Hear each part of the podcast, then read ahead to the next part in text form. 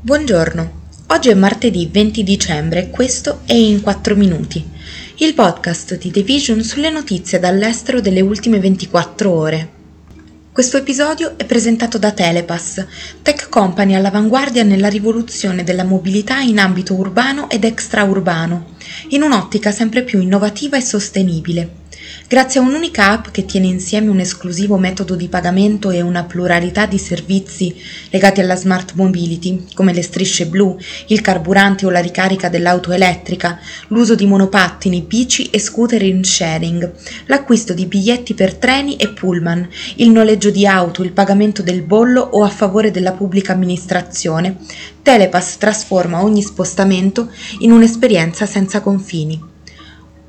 Oggi parleremo del Vaticano che restituirà alla Grecia le opere del Partenone, del Mondiale e dei diritti umani, e Ramaphosa, in Sudafrica, confermato alla guida dell'African National Congress. Papa Francesco ha ordinato ai musei vaticani di restituire 3 frammenti del Partenone alla Grecia, in un contesto globale in cui le istituzioni occidentali hanno iniziato a restituire resti e manufatti ai loro paesi di origine. I frammenti scultorei in marmo, che includono resti del V secolo a.C. di un fregio di oltre 40 metri che un tempo ricopriva le pareti esterne del famoso tempio greco e mostrava una processione per la dea Atena, sono conservati nelle collezioni dei musei vaticani dal XIX secolo. In una dichiarazione rilasciata venerdì, il Ministero greco della Cultura e dello Sport ha espresso gratitudine per la generosa decisione del Papa e la speranza che la mossa faccia pressione sul British Museum, che possiede decine di frammenti del Partenone, affinché restituisca i controversi marmi di Elgin.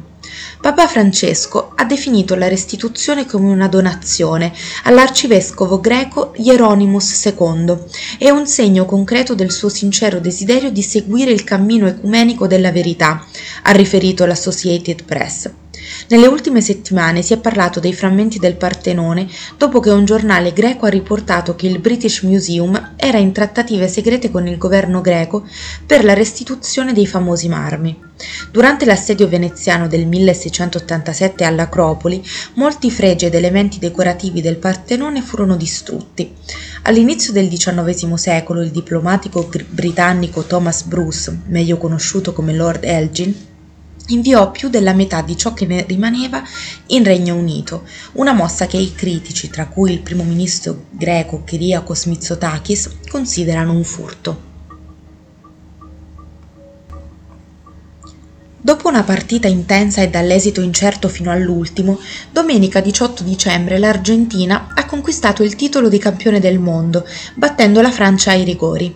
Una vittoria che ha coronato la carriera di Lionel Messi, autore di 2 dei 3 gol argentini, sancendo definitivamente il paragone calcistico con Diego Armando Maradona, che trionfò nei mondiali del 1986. L'edizione di quest'anno, la prima a essere ospitata da un paese arabo, andrà ricordata però anche per le controversie che l'hanno segnata.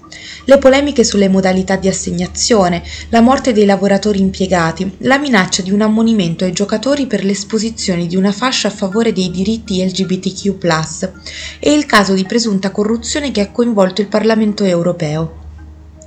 Quando nel 2010 la gara venne assegnata al Qatar, invece che agli Stati Uniti come le persone coinvolte si sarebbero aspettate, la candidatura era ritenuta una delle peggiori per l'assenza di strutture e infrastrutture adeguate. Il paese presentò allora un piano edilizio ambizioso e spettacolare, da cui, nel decennio successivo, emersero le condizioni disumane in cui si trovavano ad agire quotidianamente centinaia di migliaia di lavoratori migranti, provenienti da India, Pakistan, Nepal, Bangladesh e Sri Lanka. Parlare di persone LGBTQ+ si è poi dimostrata una linea invalicabile per il paese, tanto che i calciatori della nazionale tedesca hanno posato per la foto di rito tappandosi la mano con la bocca. Secondo un recente report di Human Rights Watch, le persone LGBTQ+ qatariote vengono arrestate senza possibilità di contattare famiglia o avvocato, subiscono abusi fisici e verbali e gli viene promessa la libertà a 2 condizioni: che accettino di seguire un percorso di conversione sessuale e che indicano altri membri della comunità. Nonostante le critiche, la Coppa del Mondo ha mostrato quanto lo sport possa essere utilizzato come soft power.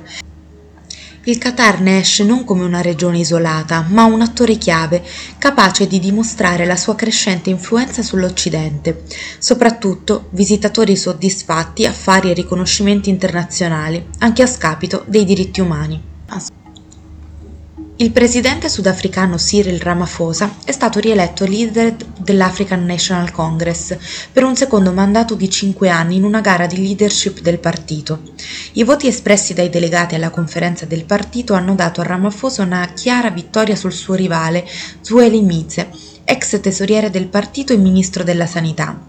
Mkhize è stato messo in congedo speciale l'anno scorso per le accuse di aver dirottato impropriamente i fondi per la lotta alla pandemia da Covid-19 a un vantaggio personale. La campagna di Ramaphosa è stata colpita dallo scandalo Farmgate. Il presidente ha evitato l'impeachment dopo un voto parlamentare, ma resta accusato di detenzione di valuta estera non dichiarata, evasione fiscale e abuso di risorse statali.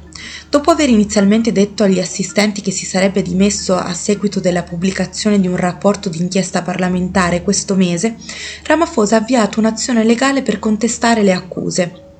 La sua rielezione al leader del partito rassicurerà molti elettori moderati del Sudafrica e gli investitori.